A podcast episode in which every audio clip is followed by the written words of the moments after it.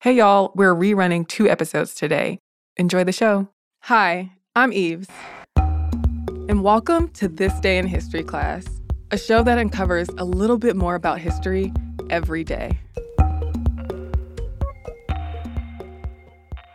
The day was February 13th, 1692. It was the dead of winter in snowy Scotland. But at about 5 o'clock in the morning, more than a hundred soldiers who had been quartered in the homes of members of the MacDonald clan in Glencoe, Scotland, murdered the people who they had been staying with for more than a week. The soldiers went from north to south Glencoe, gathering troops, killing MacDonalds, and burning down homes as they forged a murderous path through the blizzard. The soldiers killed around 38 people that day, and even more died of exposure after the attacks ended, as they had no homes. The Glencoe Massacre was a terrible outgrowth of the Glorious Revolution and Jacobite Rising in Scotland in the late 17th century. King James II of England and the 7th of Scotland was Catholic, and Protestants weren't so happy when he gave birth to his son and heir, James Francis Edward Stuart, who was set to be another Catholic in the line of succession. Between this and his other perceived wrongs to Protestants, he wasn't going to be able to keep his seat on the throne much longer. Civil unrest and anti Catholic rioting were on the rise. So in 1688, a group of higher ups in England invited William of Orange, a Protestant, to take the English throne. James was deposed and went into exile, and William and Mary became joint monarchs in 1689. But not everybody was cool with William and Mary's reign. Some people were still loyal to King James II and the House of Stuart. Those people who supported King James II and his descendants and wanted the House of Stuart back on the throne became known as Jacobites. Obviously, William and Mary weren't too keen on people who weren't loyal to them. They figured that the Jacobites were ticking bombs and they needed to do something about them. Since many Scottish clans were still loyal to King James II, the new government tried to get the clan's loyalty by offering indemnity to all chiefs who signed an oath of allegiance before January 1st, 1692. And if they didn't take the oath, well, that would force the government to respond with fire. So the chiefs took the oath. But logistically, it was difficult for them to actually sign the oath because they had to have a magistrate or sheriff as witness, and winters in Scotland could be cruel. Some clans were also already tied up in an oath with James Stuart, so they had to wait until mid December to be released from that agreement. Alastair McLean, the chief of the MacDonald clan, was one of many chiefs who didn't make the January 1st deadline. He would have made the deadline, but there was no sheriff available to accept his oath at Fort William, and he had to wait until January 6th. Either way, the other chiefs who missed the deadline were given indemnity, but Alastair McLean wasn't.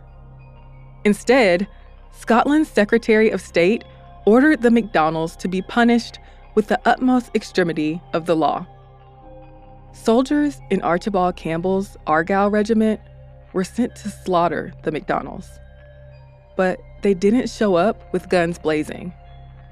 The soldiers arrived at the MacDonald's homes in Glencoe in early February, asking if they could stay there because Fort William was full the MacDonald's agreed to quarter them, as was customary, and the soldiers stayed in the MacDonald's homes for 12 days.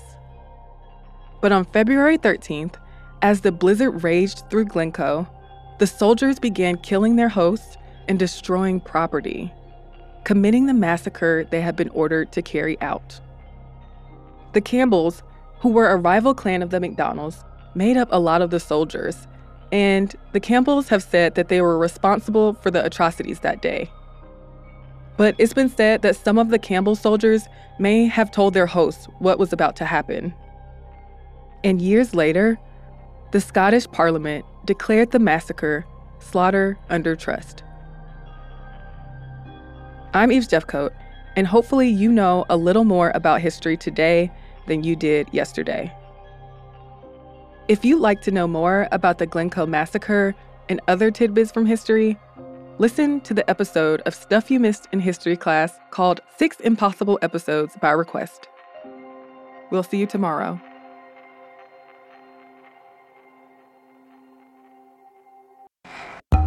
Hey y'all, I'm Eves. Welcome to This Day in History class, a show where we one day ship nuggets of history straight to your brain through your earhole.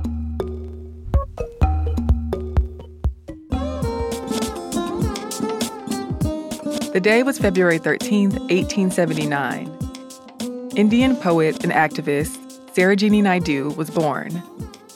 Naidu was also the first Indian woman to be president of the Indian National Congress. Her poetry earned her the nickname the Nightingale of India. Naidu was born in Hyderabad, India. Her mother was a poet and her father was a scientist and philosopher. She was the oldest of eight children, and some of her siblings were activists and poets. Naidu spoke several languages, and she began writing poetry at an early age. She began attending Madras University at age 12. Several years later, she moved to England to study at King's College and Girton College. There, she became involved in the campaign for women's suffrage. When she returned to India in 1898, she married a non Brahmin doctor. Though he was from a different caste, the families approved of the marriage. The couple eventually had several children together. Her first collection of poems, The Golden Threshold, was published in 1905. That same year, the British partitioned Bengal, which separated the majority Muslim eastern areas from the largely Hindu western areas. Having gained an interest in politics through her experiences in England, Naidu turned her attention to the Indian National Congress and Gandhi's non cooperation movement. The Indian National Congress is a political party that formed in 1885 and was at the forefront of the Indian independence movement. The non cooperation movement was a non-violent effort to get the British government to grant self governance to India. Naidu joined the Indian National Congress in 1905. She traveled around India speaking about women's education, helping impoverished people, and nationalism. She met with social and political leaders and artists like Gopal Krishna Gokhale, Rabindranath Tagore, and Sarala Devi Chaudhrani. In 1917, Naidu helped found the Women's Indian Association, along with Annie Besant, Margaret Cousins, and others. In the following years, she continued to argue for women's suffrage and speak out against issues like child marriage and sati, when Hindu widows would burn themselves to death on their deceased husband's funeral pyres. Naidu also joined Gandhi's Satyagraha movement, one of nonviolent resistance. In 1925, she became the first Indian woman to lead the Indian National Congress. Naidu was jailed a few times for her anti British activities, including for manufacturing salt and for her involvement in the Quit India movement, which advocated for an end to British rule in India. India gained independence from Britain in 1947. That year, she became the first governor of Uttar Pradesh, then called the United Provinces. Throughout her life, Naidu continued to write poetry and incorporated it into her speeches.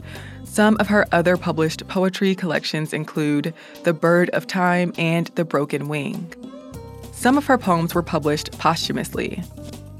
Her poetry is known for being lyrical with rich imagery, conveying messages of love, longing, and separation. She died in 1949 in Uttar Pradesh. I'm Eve Jeffcoat, and hopefully you know a little more about history today than you did yesterday.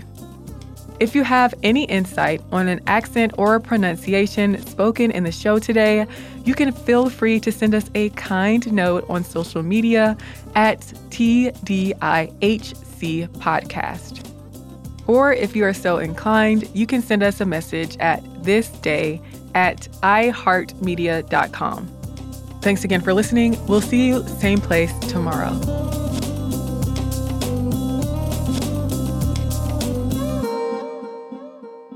More podcasts from iHeartRadio, visit the iHeartRadio app, Apple Podcasts, or wherever you listen to your favorite shows.